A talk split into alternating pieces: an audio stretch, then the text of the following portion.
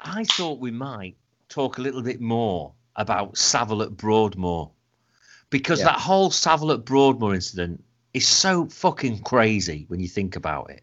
They brought him in as a kind of like the entertainments manager. And before you knew it, he had his own set of keys and he was calling the fucking shots. This was crazy, man. Then, of course, there's that strange association that we spoke about uh, on our very first podcast with him and Peter Sutcliffe, because of Mm. course Sutcliffe was in Broadmoor, Yeah. introduced Sutcliffe to uh, to uh, Frank Bruno, which poor old Frank Bruno must have been quite startled when he probably realised afterwards who the guy was. He, he I'm was, sure. yeah. I'm not sure that Frank really knew what the hell he was doing when he was We there. didn't. Apparently, And- Jimmy just tapped him on the shoulder because he was meeting meeting a lot of uh, prisoners at that that point, wasn't it? Because he just opened a gym in Broadmoor, and he Right. just Savile just was showing him about, and he tapped uh, Frank on the shoulder, saying, "Oh, I'd- someone I'd like you to meet." And Bruno turned round, and there's this bearded guy putting his hand out and saying something about how much he loved his boxing, which proves Sutcliffe was mad, in my opinion. Yeah, exactly. That's a brilliant point. Uh, you know, no one you couldn't really admire Frank Bruno's boxing, could you? He was as dull as ditch water, really, watching him box. But there you are. Yeah. but uh, I mean, there he is in his Sorry, shell Frank. suit. Two shell-suited weirdos and Frank Bruno. I mean, that's not saying much either, is Yeah, it? but we, You you, know. you can just tell that um, Sutcliffe's shell suit was a Savile cast-off. Uh, definitely, definitely. Yeah, this this one I wore in the He's an influence. 1985 marathon, London Marathon. Yeah. The Savile influence is there, right there in that shell suit, right there. You can just imagine it though, can't you? He goes, oh, now then, well, Frank, I'd like you to meet my friend Peter. Hello, Peter. Like this, you know. Oh, hello. Not Quasimodo. Oh, guys. Bit I- I hadn't really- that, Dave. I hadn't quite thought through the Frank impression, but there you go. You didn't say Harry either. Hey, hey, Harry. No, no, no, no. It's uh, Peter. Uh, sorry, Harry. only joking. Peter, nice to meet you, mate. Like this. And, uh, you know, and. Oh, I love your boxing style there, Mr. Bruno. Now then, Peter, Peter, Peter, Peter is a big fan. I fixed it for you today, Peter, to meet the one and the only. Yes, the only. Mr. Francis Bruno, you say. What do you think of that? Oh, I think that's smashing. Oh, you really, it really cuts to the quick of my heart there, Jimmy. yeah. Strange. But I So mean, yeah, as you say, he had uh, he had keys to Broadmoor. I think he um, didn't he have a similar situation at uh, Stoke Mandeville where he had Yeah. keys and uh, he was basically running the place. And there was another thing at Stoke Mandeville which was really telling, and this might have also applied at Broadmoor. Apparently, there were some members of senior staff were like, "Don't make eye contact with him."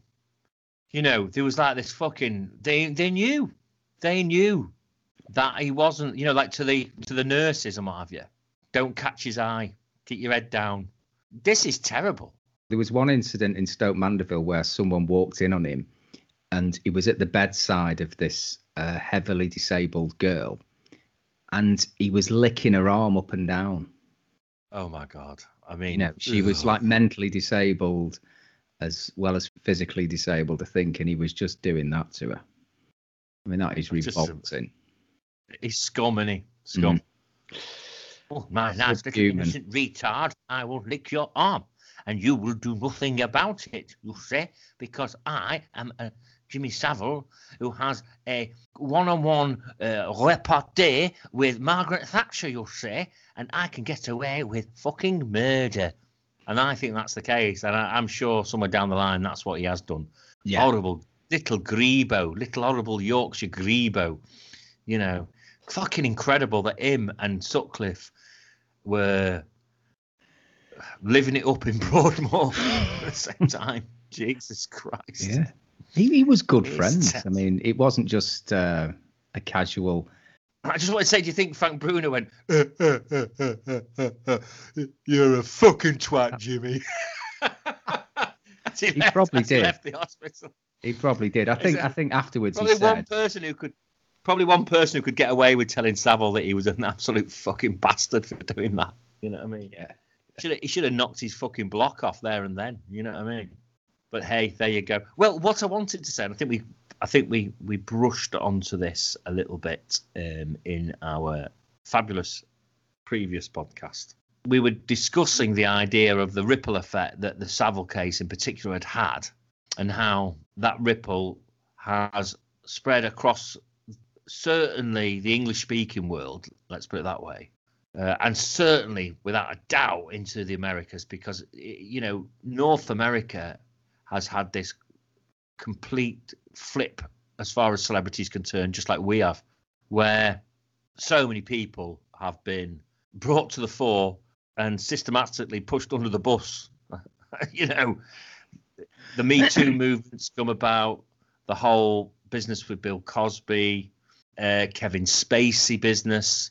You know, all of this has come about. Wasn't that the post- start of it, Spacey? That's that's how I remember it. That Spacey was the in America to be. Yeah, in America. But it's all post Well before Cosby and Weinstein, I remember. Yeah, it's all post Savile though, isn't it? It's, have you yeah. noticed? It's all it's all in the aftermath of the British events, and it's and and sort of America's tagged caught along and tagged onto this whole abuse situation. Some of their cases are remarkable, aren't they? You know, really. The Bill Cosby one is mind blowing. It think. is. And it's, it's in some ways I feel like it's more so than Savile because Savile always presented himself as a bit odd, a bit of a weirdo. You always kind of knew there was a bit of an edge with there was something going on with Savile, even though, you know, maybe yeah, maybe he was at heart he was pretty kind. We all thought because of the things he did for the kids and for the charities and everything, but you kind of thought I wouldn't really want to be cutting a lift with him there's something about Savile. We all thought that, but Cosby presented himself as the squeaky clean, perfect role model, especially for the Afro Caribbean community in America, the BAME community, if you like. This was an absolute idol of righteousness yeah. in America. And that's how it presented, especially through the Cosby Show for years and years and he was so despicable. It's unbelievable. Yeah, it's interesting that the reaction when he was first accused, uh, it was one of like disbelief, wasn't it? And I mean real disbelief. People didn't actually believe what was being said about it because, no. as you say, his persona was one of uh, a family man, great guy, really lovely to everybody. You never heard anything bad about Bill Cosby before that. So I think a lot of the women were disbelieved, which often yeah. happens in these cases, and uh, accused of, you know, going after money or whatever. And then as it slowly came to light, all these women were telling the same story about how they were drugged or they felt that they were drugged and they woke up and they knew something had happened.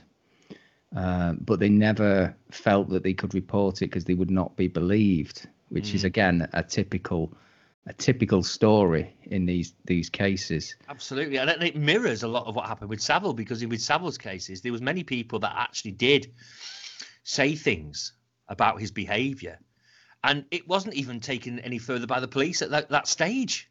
No, you know, in the sixties and seventies, and especially during like, and you know, doctors at Stoke Mandeville, patients were turning around and saying, "Oh, he behaved badly." To nurses were saying he was being inappropriate. They did nothing because he was too well, important. I think I think when the things were reported about Savile, it was like, oh, he's just being eccentric. That's just Jimmy. You know, it was yeah. those sort of fob off explanations because, like we were saying on the last pod, weird behavior can be difficult to handle and it can be taken the wrong way. Exactly. You know, all... I mean, he, I'm sure he would have turned around and said, oh, I was just messing. I'm sorry if I caused any offense, you know, and people would have believed him because he, he was such a an odd character. So whereas you know what else Cosby was straight down the line, and, and when you heard about him actually drugging these women, which yeah, is yeah. so sinister. Yeah, yeah, yeah. You know that is pure date rape, isn't it? Rohypnol type drugs Absolutely. he was using, and he got he got a huge kick out of it, didn't he? He did, and and again though, like Savile, because he was so massive. I mean, Cosby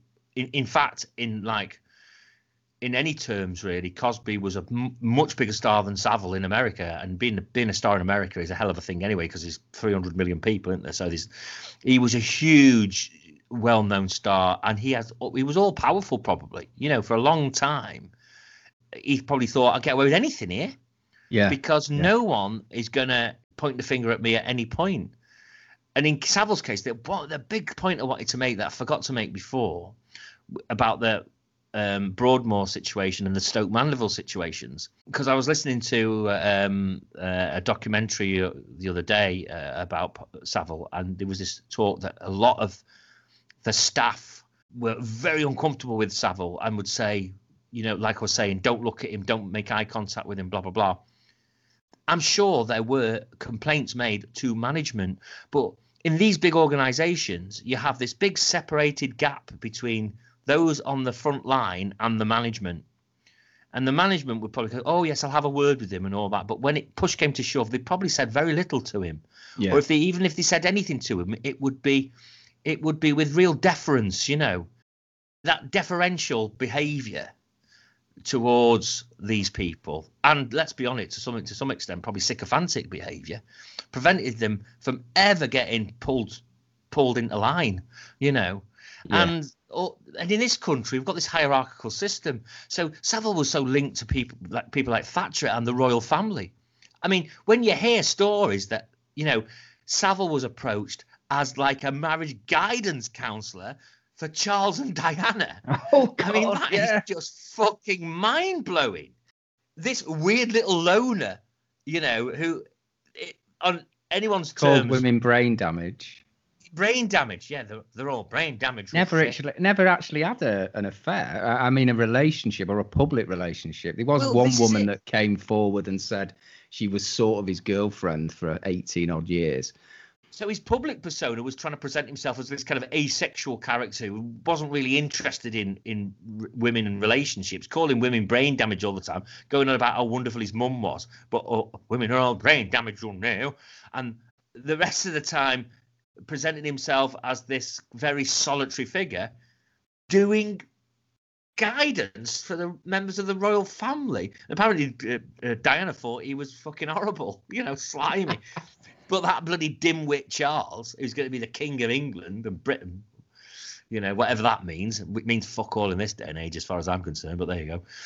You know, was buying into all this claptrap, saying, "Oh yeah, well let Uncle Jimmy go and deal Well, with maybe it. He's salt instead, of the that, earth." uh, maybe instead that Charles asked him to contact his friends in the underworld and arrange her death in Paris. Oh, I'd love that. I'd, this is this would be an amazing conspiracy theory if that somehow Savile was behind the deadly drive through the tunnel in Paris. That would be- Don't you worry, you see, Charlie boy.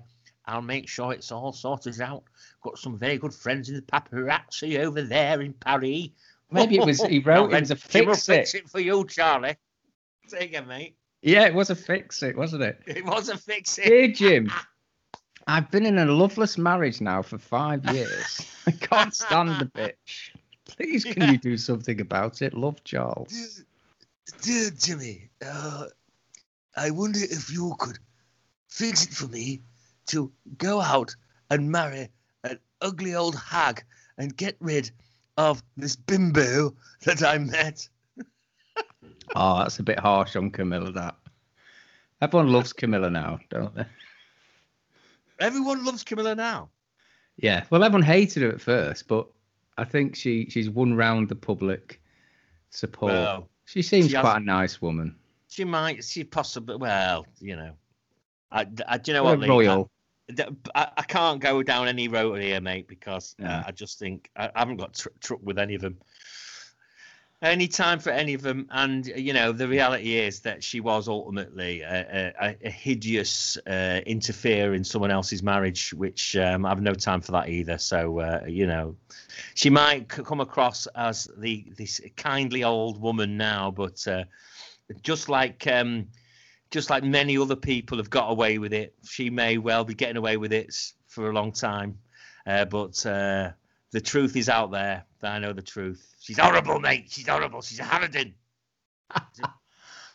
Okay, fair enough. Um, right. So you can see I'm not going to get offered any OBEs. no, I think you've ruined my chances as well. Cheers. right, I knew, so I never uh, knew you were such a royalist there, Lisa. no, I'm not really. I'm not. I'm sort of indifferent to the whole thing. I feel I feel sorry for him in a way, but uh, I shouldn't. I, I sort I've of realised that. Anyway, I know, I know. I, I think I've just over the years become more and more firmly an anti-monarchist. I just find them all very well, I abhorrent, think I turned more. I wasn't. I'm not. I would never describe myself as a monarchist at all. But I think what I realised and what really turned me, not for the royal family, but against the public, right. was I was sort. You know, when Diana died and there was all that hysteria and people were travelling to London and hanging out and camping out, and then mawkishly watching the coffin and chucking flowers onto the car and all that bollocks and having Yeah, to go yeah. to Queen and crying as if they knew Diana. That Yeah. that to me was a moment of madness in this country. Oh yeah, the British And- public are stupid. That to But me I- so strange that I started to be on the Queen's side. And the Queen, in fairness, was proved right because everyone was going, Where's the Queen? Where's the Queen? Why isn't the flag at half mast? you know, the Queen, to be fair, was being a grandmother, looking after her grandkids and getting away from all the shit. Mm. And I think when she actually did buckle under the pressure, which, um, if you believe the film, it was Tony Blair that persuaded her to address the nation, Mm. she came across really honestly and, and with so much dignity. Well, what I'd say, uh, uh, you know, in agreement with you to some degree, I, I, I'll begrudgingly say this is that I actually do think, in many ways, you're right. I think she, the Queen in general, has been a pretty good. Many would say, obviously, royalists would say, a brilliant head of state, but she's been a pretty fair head of state. If she was the president of Britain, let's say, you know, because like in France, they have the president and then the prime minister, don't they? Yeah. if she was the head of state, she's done a pretty damn good job, to be fair. She's been doing it over a long time. But all the others, it's everything else. It's the whole bloodline. It's the whole nonsense. And we could put it all to bed now, and we'd still be this country that's got this fantastic history. But we could speak about it with a bit more honesty that it's basically been brought about through like a mafiosa, like a cutthroat, divisive way of stealing power from others, stealing land, rape and pillage. You know, over time, of course. Yeah, the, the wealth is just abhorrent, you know. It's abhorrent, and- disgusting. and as, as far as someone who who has been the head of state and behaved in a dignified way, I can't fault her in that. Of course, she's been. Uh, I, I, it would be nonsense to say that she hasn't been a very dignified head of state. And I think that's all she was trying to do with the whole Diana thing too. You know, she was trying to be dignified. But I think some of the behaviour of her close family doesn't say a lot for her as a parent. You know, some of the That's things. true. That is of the true. And that brings us neatly onto uh, your favourite royal, Prince Andrew, doesn't it? Who obviously has been caught up in this uh, nonsing scandal Indeed. Of uh, Well- Jeffrey Epstein. This brings it all back round to the whole U- Yewtree umbrella. I love it. Yeah, fantastic, mate. As I would say, oh, the grand old Duke of York, he was a dirty man. He stayed in the house of a paedophile because he was a very big fan. I think the thing is, But he doesn't sweat because he wears Lynx Africa. yeah, yeah, yeah, yeah, yeah, exactly. He doesn't sweat. And he couldn't have been in a disco because he went to a pizzeria that closes at 10 o'clock at night, the same time that the nightclub in question, Tramps, opens. Tramps, I God. mean, it sounds so tacky, doesn't it? Tramps. Dave, you mentioned something about Pizzagate. At the time, I wasn't sure what you were referring to on the last pod.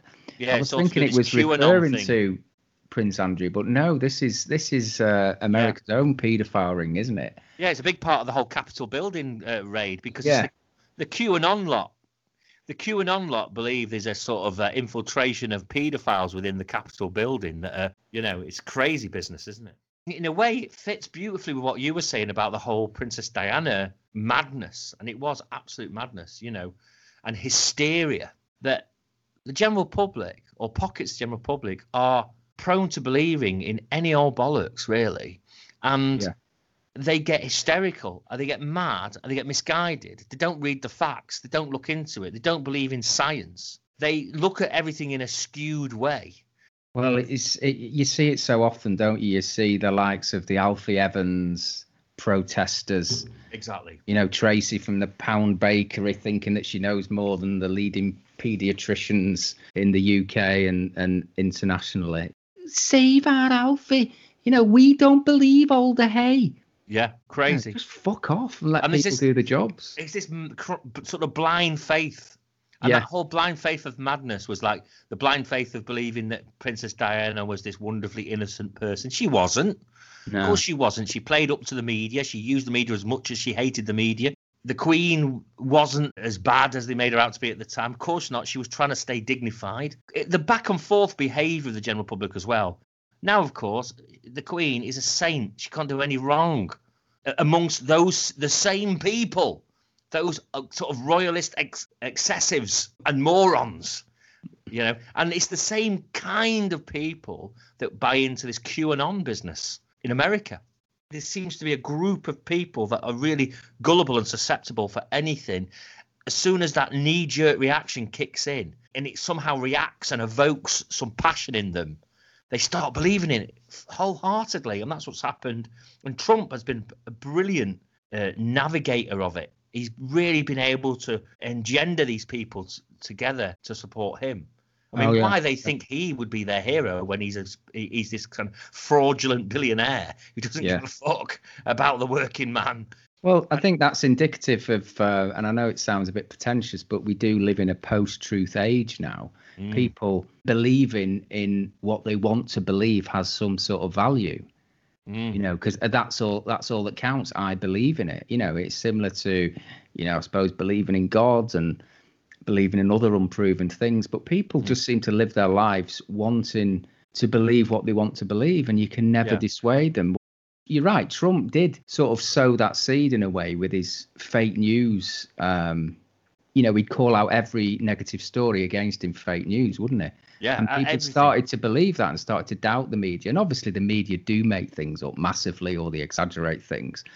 But in a way, it was a very clever re- response to any negative story that came came about him. You know, and he made he made his supporters completely distrust the media, which is Yeah. why they didn't ultimately believe that the election was fair. Yeah, that's right. Exactly. Exactly. I, I mean, it was it was cle- very clever manipulation, you know, and it, manipulation that as it encaptured 76 million votes in America. I think that's the right figure, somewhere around that. And a, a guy who said some really tawdry things. I mean, basically, almost suggesting he's a pedo himself. You know, going on about how sexy his daughter is, taking her out at a very young age. You know, going on about oh Jeffrey was a naughty boy, he liked them young and all that.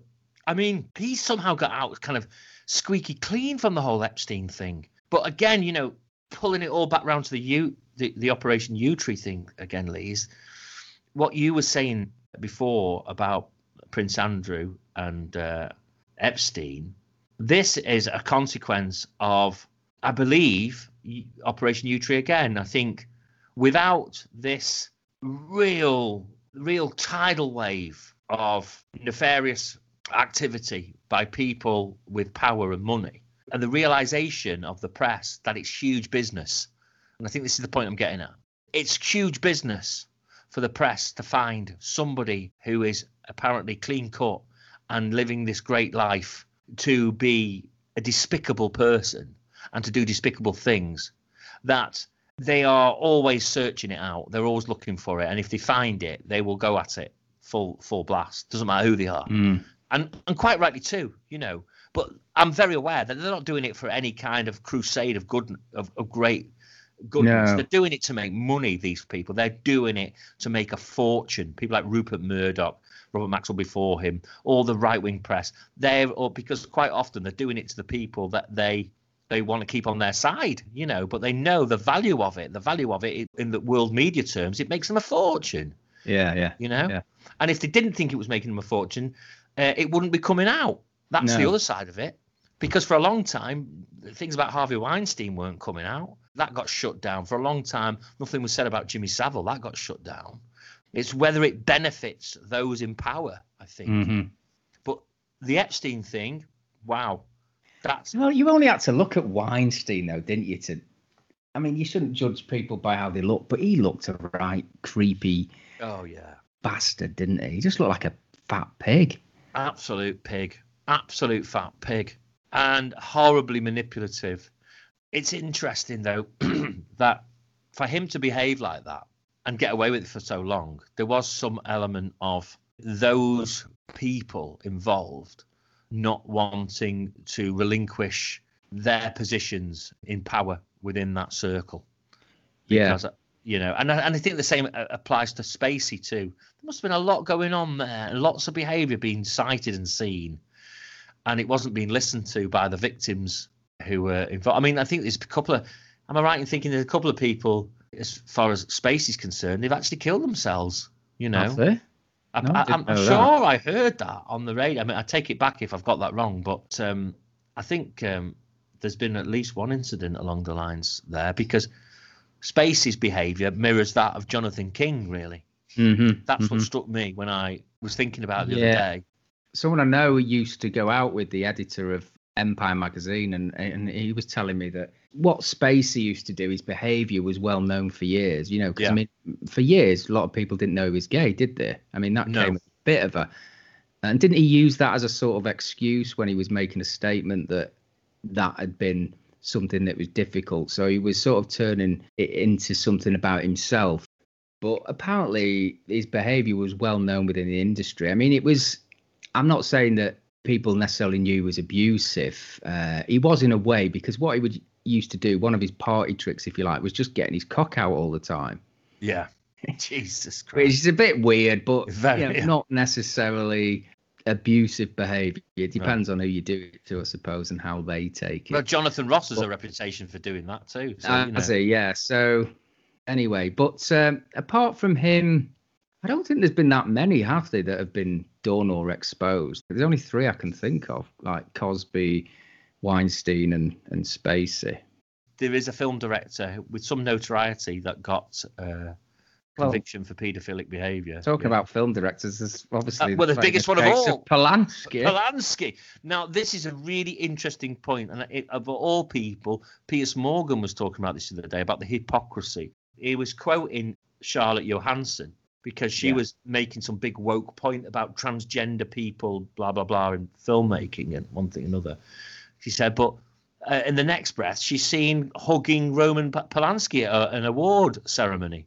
yeah, And I yeah. think it's very easy and very interesting that because he's been so successful and because he's won Oscars since the incident and is a very uh, highly acclaimed film director, it's very easy for people to forget that he basically raped a girl of 13 years. She was Yeah, yeah. 13 year old. And in fact, he sodomized her He as did. well. You know, and it was at Jack Nicholson's house. Oh, was it? I didn't know that. But, Yeah, it was. It was at Jack Nicholson's pad. So well, you know. it, it's kind of and don't there's no suggestion that Jack Nicholson was anyway involved, but Jack Nicholson lent him the home. I think it may have been when they were making Chinatown, was it, or sometime after that? Yeah, because I don't Yeah. it's made any film in, in America since Chinatown. That was 1974. So, yeah, his behaviour. Now, I think that things were consensual, but she was really groomed by him. I think Yeah. to go to bed with him. She really was. And she's spoken about that since and, and spoken about how he was very persuasive and one thing and another and really manipulated her. And she's been very forgiving of him as well, to be fair. That Oh, woman. actually, I've not ever heard her. yeah, I've seen an interview with her. She's very forgiving, but she almost like was suggesting to drop charges and things like that. Is he not allowed back in America? Is that yeah, why? he's not allowed in. He's never made a film in America. If he, No. if he tried to come into America through legal means, he'd be arrested at the airport or the port immediately. So there's a lot of uh, hypocrisy, you know, floats about. I mean, and, and again, the, the similar thing possibly applies to Woody Allen. Mhm. You know, that's another one that's a big, big issue in America because Woody Allen's been accused by his own daughter, Dylan, of sexual abuse. You know, and then he, of Oh, course he's right. married his he married his I mean like adopted daughter, didn't he? You know, yeah. um, and they've they actually been together a long time. So that's, but it's been a very strange and disruptive family relationship. I'm not, you know, wanting to be a prude here. the Woody Allen thing, all charges were dropped. They really felt that there was a, a manipulation there because I think Mia Farrow was pretty embittered. Let's put it that way. And there's, there's a lot of issues there, but there's a lot of disharmony with him and his uh, uh, his real children and adoptive children from his times with Mia Farrow. And then some people believe actually that Ronan Farrow, who is supposed to be Woody Allen's son, if you look at him, he's a very good looking guy, right? There's a lot of talk that he's actually Frank Sinatra's son and not Woody Allen's Yeah, right. Well, that's interesting. because she kept when they split up and she, she went from then to marry Andre Previn, didn't she, after Sinatra, and then Woody Allen. But she stayed on very good terms with uh, Woody uh, with uh, Frank Sinatra. Was kind of seeing him, and she had admitted to uh, members of her family that she'd still occasionally had sex with Frank Sinatra. So it's interesting. Right, I'm just reading here, Dave, because uh, just about those who were accused but not charged. So it does Yeah. ring a few bells here. Like uh, David Blaine, apparently, I don't remember that one. Oh, I don't know anything about that. That's Um, interesting. James Franco, The actor. yeah. Yeah. He- Uh, Spacey was never charged, apparently. Um, Backstreet been- Boys singer Nick Carter. Yeah, that's interesting about Spacey. He has never been charged. He's, he's almost like admitted to it as well. Said, "I'm apologise for my behaviour in the past and all this." Yeah, go on. Uh, Stallone Stallone, wow. was accused. Gerald Depardieu was accused. I tell you, I've, I've just remembered who's been accused. John Travolta. oh, was he? John Travolta was acclu- accused by a, a guy um, of assault. A guy? in- a guy in a massage parlour. I think that was dropped. Uh, yeah, you look. I promise you, look into that. That's uh, Yeah, Sorry. Luc Besson as well. Luke Bresson. Okay. Yes, not loads. I mean, No, not um, loads. Probably not as much as the, as as, No. has taken place in this country, but the ones that have come out in America that have been big have been big. yeah. You know, Cosby, Weinstein, and R. uh, Kelly, forgot R. Kelly. R. Kelly. I mean, a fucking Jesus Christ, R. Kelly. It's massive. Mm. You know, the R. Kelly incident is massive, and that again, I think is uh, post. I'm I'm saying it's post Savile, but maybe maybe I don't know. Maybe have you got the details there in front of you when he was first charged? That, I uh, was acquitted in 2008 of child porn charges. Yeah. So it's it's He's a it's, very odd guy, Oh, Kelly, isn't he? it's prior to Savile then. Yeah, it is. Yeah, yeah. The Epstein thing is compelling because it seems to me a lot was done to prevent him from serving any time really initially for his behavior. And then beyond that, his first conviction was pathetic. You know, he was charged with being a a paedophile and mistreating a minor. And uh, he served virtually no time at all, did he? He served a very short period of time. And that's when bloody Prince, Prince Andrew was round his gaff having a bloody knees up with him. And um, uh, lots of other people were still fraternising with him, still fraternising with the bloody fella, when Yeah. his behaviour hadn't, from from the best of anyone's knowledge, hadn't changed. He was still hanging out with what seemed like very young girls, but Mhm. all these all these cronies of his, because one or two things that springs to mind as to why they would still hang out with him, and I don't think it was anything to do with his great wit or repartee. I suspect it was to do with either one, he had something over them, or yeah, I was two, thinking that. he, he was making some money for them. You know, he was either able to extrapolate money from them by keeping quiet on their behavior, or he was making money for them.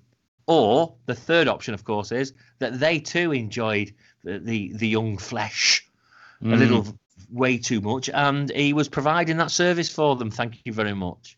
I, I think if she lives long enough, maybe we're going to find out a lot more uh, through Ghislaine Maxwell. You know. Yeah, yeah. các bạn có mang cái quần không tao vừa đi tao vừa các bạn không muốn máu đi nhất quyết máu đi lừa bỏ đi các bạn không tao vừa đi các bạn ơi nó không thì quá muộn rồi quá trễ rồi lừa đi lừa đi